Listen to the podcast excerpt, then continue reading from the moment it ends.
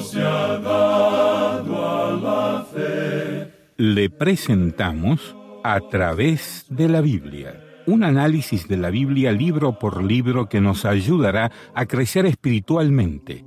Estos estudios fueron diseñados por el doctor J. Vernon Magui, destacado maestro y expositor de la Biblia. Acompáñenos en este fascinante recorrido a través de la Biblia. La palabra de Dios. Si usted se ha preguntado alguna vez por qué creó Dios el mundo, entonces manténgase con nosotros porque en el programa de hoy nuestro maestro Samuel Montoya nos provee tres razones excelentes. Estamos de nuevo en A través de la Biblia, el programa donde conocemos a Dios en su palabra. Soy su anfitrión, Heiel Ortiz. En el principio creó Dios los cielos y la tierra. Esas son las palabras de Génesis 1.1. Son las primeras palabras de la Biblia y son tal vez las palabras más profundas escritas en las Escrituras. Las palabras muy sencillas pero majestuosas en Génesis 1, versículo 1, son el tema del programa de hoy vamos a ver que la teoría de la evolución tiene muchos problemas. Sin embargo, en el año 2020 mucha gente confía en lo que llaman ellos ciencia en vez de confiar en el Dios que los creó y los sostiene. Si usted no está confiando en Jesús como su Salvador y si no ha aceptado su perdón por sus pecados, por favor visite nuestro sitio web a través de la biblia.org y haga clic sobre la foto que dice Cómo conocer a Dios. En esa página encontrará varios recursos gratuitos escritos por el Dr. Magui. Creemos que serán de bendición para usted, ya que explican la maravillosa oferta de la salvación por medio de el arrepentimiento y fe en Cristo Jesús, confiando en su perfecta obra en la cruz. La página otra vez es a través de la Biblia.org y haga clic sobre la foto que dice Conocer a Dios. Si usted vive en los Estados Unidos, le enviaremos copias impresas de los recursos. Llámenos. El número es 1-800-880-5339 o mándenos un correo electrónico a atv.transmundial.org y con gusto le enviaremos los materiales por correo. Así que estamos esperándote. Al comenzar esta nueva serie de cinco años, queremos ayudarle a sacar lo más posible de estos estudios. Es por esa razón que queremos enviar las notas y bosquejos del Dr. Magui a todos los que los pidan. Reciba los suyos en a través de la biblia.org barra notas, donde usted puede descargarlos gratuitamente o suscribirse para recibirlos por correo electrónico. En los Estados Unidos puede llamarnos al 1 800 880-5339 o inscríbase en nuestra lista y se lo enviaremos por correo postal. O usted también nos puede contactar usando la información que daremos al finalizar el programa. Ahora vamos a orar. Padre Eterno, nos encomendamos a ti para que tu palabra nos instruya y tu Espíritu Santo nos dirija mientras las estudiamos. Te lo pedimos Dios en el nombre de Jesús. Amén. Continuamos hoy, amigo oyente, nuestro estudio en el libro de Génesis. Proseguimos en nuestra lección de hoy citando algunas de las declaraciones que los hombres han expresado con respecto al origen de la Tierra. Escuche esta porción de un artículo que la revista Life publicó hace ya algún tiempo con respecto al origen de la Tierra. Dice allí, tal vez durante la mitad del largo lapso de la historia antigua, la Tierra quedó estéril y sin vida bajo su capa de aire. Las mareas de sus océanos subían y bajaban con el pulso de la luna, y se movían con el respiro de los vientos, pero en ellas no se movía ninguna cosa viviente. Por encima de las aguas de los océanos, las grandes plataformas continentales aparecían en forma rocosa y desabrigada, desprovistas de verdor como los pasajes de la luna sin aire.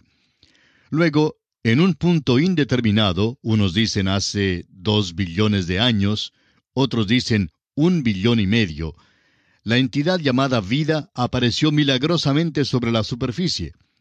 La ciencia no puede especificar la forma que tomó, la serie de circunstancias físicas que la causaron, ni puede contestar con seguridad la pregunta ¿qué es la vida? Todo lo que se puede decir es que por medio de alguna acción ciertas grandes moléculas grandes adquieren la habilidad de duplicarse. Y hasta aquí la porción de este artículo que publicó la revista Life. Amigo oyente, ¿está usted de acuerdo con esta declaración? A través de la historia se ha expresado declaraciones que en realidad caen en lo ridículo. Hay quienes sostienen la tesis de que el hombre tuvo su origen en un basurero. Dicen que, de alguna materia prima, alguna inteligencia prehistórica dejó su basura aquí. Y esa es una declaración de un científico. Bueno, ya hemos mencionado que algunos de ellos nos mandan a buscar el alga marina y otros dicen que observemos al mono en el árbol. Y ahora nos mandan al basurero. Esto, amigo oyente, va de mal en peor. Todavía estamos convencidos que la declaración de Dios se mantiene firme aún en esta edad moderna. Herbert Spencer dio esta famosa definición en cuanto a la evolución. La evolución, dijo él, es una integración de materia en una concomitante disipación de movimiento durante el cual la materia pasa de una homogeneidad incoherente a una heterogeneidad coherente, y el movimiento retenido pasa por una transformación paralela. Hasta aquí la declaración de Herbert Spencer. Piense usted bien en esta declaración, amigo oyente. Todavía parece acertado leer que en el principio creó Dios los cielos y la tierra. ¿Quién lo creó? Dios lo creó, y lo creó de la nada. ¿Cuándo? No lo sabemos. Y tenemos que decirle que nadie lo sabe y nadie lo sabrá. Unos dicen que hace un billón de años, otros dicen dos billones, y ahora están diciendo que hace cinco billones de años que fue creado. Bueno, tal vez todos están equivocados. Creemos que el universo fue creado muchísimo antes de lo que dicen ellos. Dios tuvo toda la eternidad detrás de él. ¿Qué cree usted que hacía él durante todos aquellos billones y billones de años del pasado? Bueno, estuvo muy ocupado. Estuvo trabajando con la creación por largo tiempo. Dios en realidad no nos ha dicho mucho en cuanto a la creación, ¿verdad? Y creemos que es algo presuntuoso que este pequeño pigmeo por acá presuma saber más de lo que realmente sabe acerca de la creación. Simplemente, amigo oyente, debemos aceptar aquellas palabras majestuosas de la palabra de Dios y decir con el salmista, los cielos cuentan la gloria de Dios, y el firmamento anuncia la obra de sus manos. O con el apóstol Pablo quien escribió, porque las cosas invisibles de Él, su eterno poder y deidad, se hacen claramente visibles desde la creación del mundo, siendo entendidas por medio de las cosas hechas, de modo que no tienen excusa. O bien con el escritor a los Hebreos quien declaró, por la fe entendemos haber sido constituido el universo por la palabra de Dios, de modo que lo que se ve fue hecho de lo que no se veía. Debemos aceptar la creación por la fe. Ni siquiera la ciencia puede decirnos cómo se puede hacer alguna cosa de la nada. Por lo visto, Dios lo hizo así, y los hombres de hoy no pueden decir cuándo fue creado el universo. Casi todas las naciones tienen algún relato de la creación. La mayor parte de tales relatos son perversiones de la narración que tenemos en Génesis. Es interesante, por ejemplo, comparar el relato en Génesis con uno de los mejores relatos de una nación secular, y son las tablas babilónicas de la creación. Y aquí podemos notar algunos contrastes. Las tablas babilónicas comienzan con el caos. La narración bíblica comienza con cosmos, con la perfección. En el principio creó Dios los cielos y la tierra. Según la narración babilónica, los cuerpos celestiales son dioses. Ahora, según la Biblia, estos cuerpos no son nada en el mundo sino materia.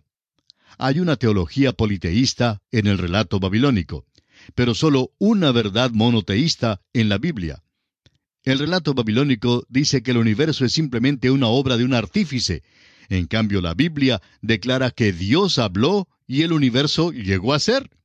El relato babilónico se caracteriza por su puerilidad y calidad de grotesco, mientras que la Biblia presenta grandes y solemnes realidades del Creador Dios que es santo y que es salvador.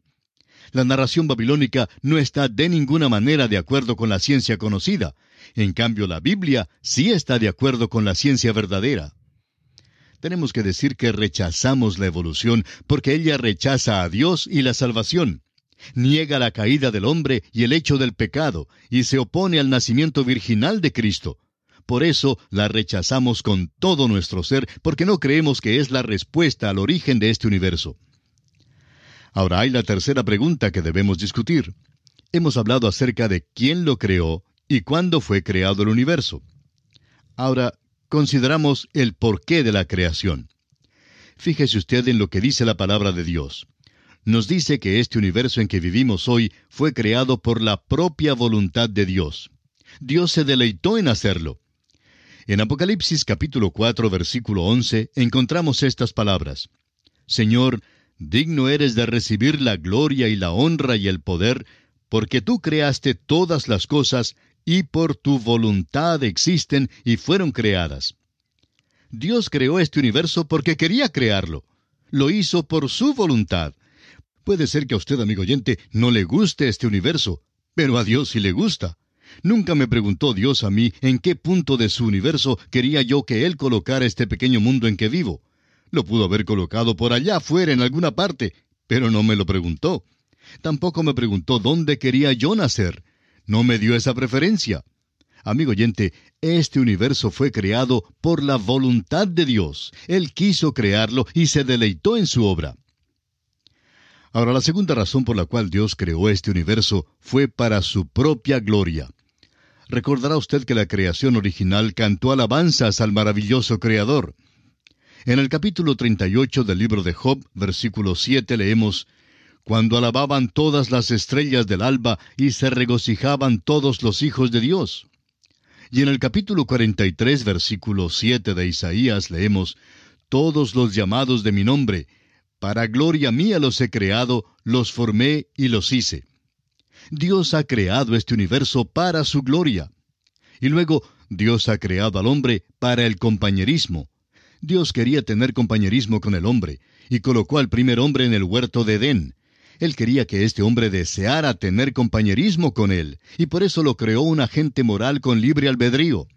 Dios bien pudo haber creado un poco de hombres mecánicos para que se le inclinaran al oprimir un botón. Pero Dios no quería ese tipo de hombre. Dios deseaba que el hombre fuera libre para escogerle, amarle y servirle para siempre. Recordará usted, amigo oyente, que esta fue la blasfemia que Satanás lanzó contra Dios y contra Job. Dijo que Job no servía a Dios por nada. Satanás dijo que Job le servía por razón de las bendiciones que recibía de él. Pero Dios dijo que quería que sus criaturas le escogieran por medio de un libre albedrío.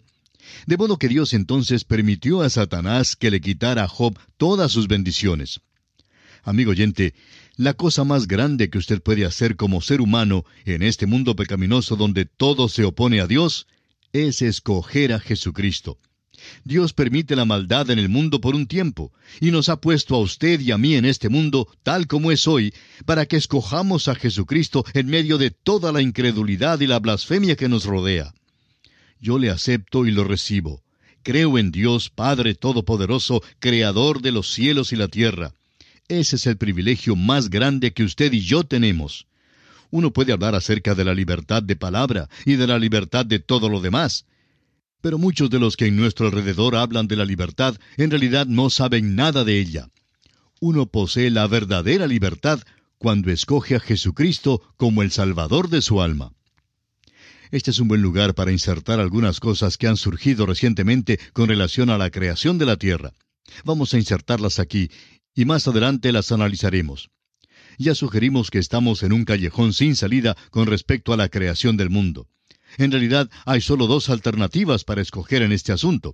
O bien dependemos de la especulación, o bien de la revelación, y no hay una tercera selección de ninguna manera. Algunos dirán que la evolución explica el origen del universo. Pues escuche esta declaración del doctor Howard Shapley, director del Observatorio de Harvard, y que mencionamos en nuestro programa anterior. Él dijo, Todavía estamos sumidos en una ignorancia abismal con respecto al mundo en que vivimos. Lo que él quiso decir es que aún estamos en ayunas en cuanto al origen de esta tierra en que vivimos. O es revelación o es especulación. Parece ahora que las piedras que han traído de la luna no contribuyen a fortalecer la teoría del origen del universo que mantenían antes. Puede que el universo no se originó como resultado de una tremenda explosión. Parece hasta el momento que las piedras de la luna no corresponden con las piedras de la Tierra. Pues es desconcertante Y sin duda usted se habrá dado cuenta que los científicos no están tan animados en cuanto a las piedras de la Luna. Hay tres áreas esenciales en las cuales la evolución no se puede mover ni puede resolver. No puede llenar el vacío que hay entre la nada y la materia. Tampoco puede llenar el vacío entre la vida y la humanidad, es decir, la vida consciente de sí mismo con libre albedrío. La prensa, por supuesto, siempre está en busca de algo sensacional y sale con hallazgos interesantes. Hace algún tiempo, un periódico publicó la noticia de que cerca de Glen Rose, en el estado de Texas, Estados Unidos, habían encontrado huellas de dinosaurios. Pero recientemente han encontrado algo que es bastante perturbador. Han hallado unas gigantescas huellas humanas allí. Eso es verdaderamente desconcertante, porque es muy difícil comenzar con una pequeña ameba o con un poquito de espuma sobre el agua y de repente descubrir que seres humanos más grandes que los que existen hoy caminaban con los dinosaurios. Vale decir que la evolución va a encarar muchos problemas dentro de algunos años. Y algunos científicos están de acuerdo con nosotros de que al terminar este siglo, la teoría de la evolución estará tan muerta como cualquier ave ya extinta. Pero eso nos trae de vuelta a la maravillosa historia de la creación y vamos a continuar nuestro estudio de ella. Volvamos al primer capítulo de Génesis. Parece que no podemos salir del primer versículo, pero es que es un versículo majestuoso, un versículo tremendo, y opinamos que esta es la puerta por la cual hemos de pasar para entrar en la Biblia. Debemos creer que Él, Dios, es el Creador. El escritor a los Hebreos en el capítulo 11, versículo 6 dice, porque es necesario que el que se acerca a Dios crea que le hay. Una vez más, Génesis capítulo 1, versículo 1 dice, en el principio creó Dios los cielos y la tierra. Vamos a considerar ese pequeño versículo por unos momentos. Dijimos que solo puede ser recibido por la fe. El escritor a los Hebreos en el capítulo 11, versículo 3 dice, Por la fe entendemos haber sido constituido el universo por la palabra de Dios, de modo que lo que se ve fue hecho de lo que no se veía. Las cosas que se ven fueron hechas de las cosas que no se veían. En otras palabras, es una creación de la nada. Esa es la creación fiat de Dios. En el principio. Aquel es un principio al cual no se le puede poner fecha. Lo puede anotar como hace billones de años y creemos que serían exactos, pero ¿quién sabe cuántos años? El hombre ciertamente no lo sabe y no lo sabrá. Dios creó. La palabra crear es vara y significa de la nada. En el primer capítulo del Génesis, aquella palabra se usa solamente tres veces. Hay realmente solo tres obras de la creación que se nos relata aquí. En el principio creó Dios los cielos y la tierra. Luego tenemos la creación de la vida. El versículo 21 de este capítulo primero de Génesis nos dice, y creó Dios los grandes monstruos marinos y todo ser viviente que se mueve, que las aguas produjeron según su género, y toda ave alada según su especie. Y vio Dios que era bueno. Eso incluye toda especie de la vida animal.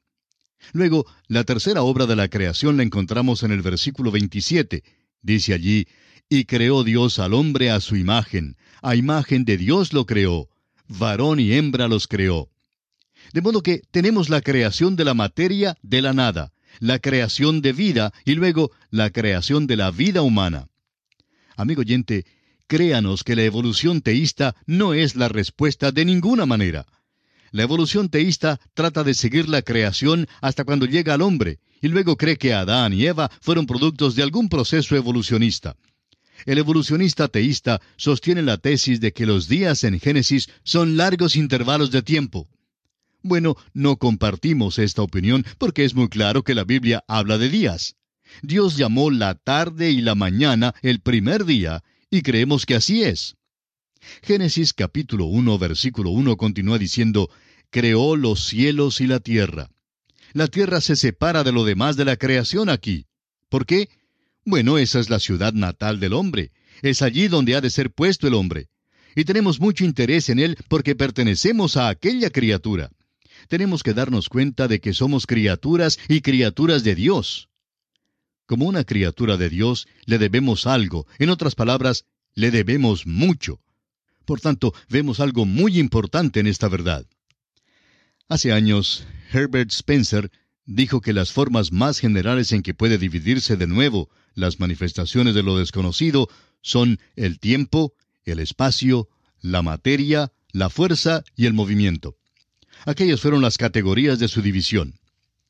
Un hombre que practicaba la obra de evangelismo personal hablaba en cierta ocasión con un sargento, quien también era abogado. El sargento hizo mención de Herbert Spencer en su discusión, por lo cual el creyente le hizo esta pregunta. ¿Sabía usted que tanto la Biblia como el señor Spencer enseñan el gran principio de la creación?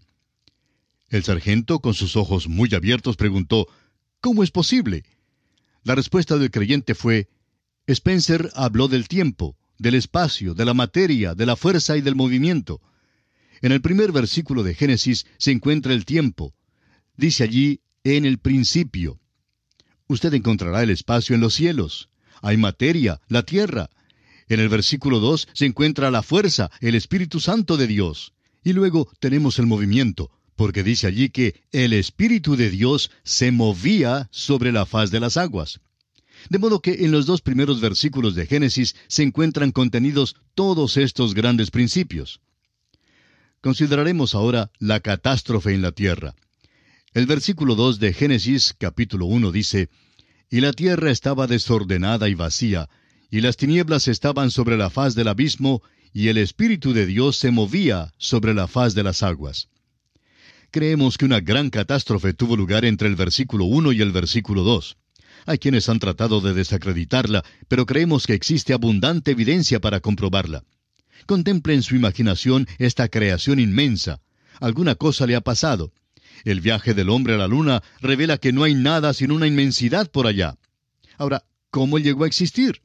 Bueno, hubo una catástrofe en el universo de Dios.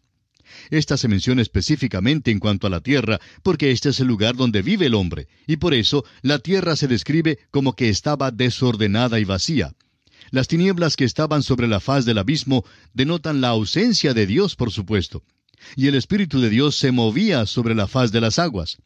Nos hace recordar una declaración que hizo Isaías. Dijo él en el capítulo 45 de su libro, versículo 18, Porque así dijo Jehová que creó los cielos, él es Dios, el que formó la tierra, el que la hizo y la compuso. No la creó en vano, para que fuese habitada la creó. Yo soy Jehová y no hay otro. Y hay un pasaje en Jeremías que dice, Miré a la tierra, y he aquí que estaba asolada y vacía, y a los cielos, y no había en ellos luz. Tou y Bou son las mismas palabras hebreas usadas en Génesis, desordenada y vacía. Dios no la creó desordenada y vacía. Dios creó el universo, un cosmos, una perfección, y no lo creó un caos. Y eso es lo que Isaías trata de explicar. No lo creó desordenado y vacío. Sin embargo, así llegó a ser. Lo formó para ser habitado, y fue Dios quien llegó a este destrozo y lo transformó para que fuera un lugar habitable para el hombre. Los hallazgos de todos los estudios del espacio revelan que por mucho que pueda ser determinado, esta Tierra parece ser el único lugar en el universo que es habitable para los seres humanos. Este versículo en Génesis nos dice que la tierra estaba desordenada y vacía, y que las tinieblas estaban sobre la faz del abismo. Creemos que esta tierra estaba exactamente como la luna. El Espíritu de Dios se movía sobre la faz de las aguas. Y creemos que todo el universo estaba sujeto a esta gran catástrofe. Ahora, ¿cuál fue esa catástrofe? Bueno, este será el tema para nuestra consideración en nuestra próxima lección. Por ahora, gracias por su atención y que Dios le bendiga ricamente. Y así terminamos por hoy. Escríbanos y cuéntenos qué le pareció y cómo le ayudó el estudio de hoy. Si desea recibir las notas y bosquejos de lo que estamos estudiando, suscríbase gratis en nuestra página en Internet. Esta es la dirección a través de la biblia.org barra notas. A través de la biblia.org barra notas. Repito, a través de la biblia.org barra notas. Si desea escuchar nuevamente el programa o si se perdió alguno de ellos, vaya a a través de la biblia.org barra recursos. Repito, a través de la biblia.org barra recursos. a través de la Biblia.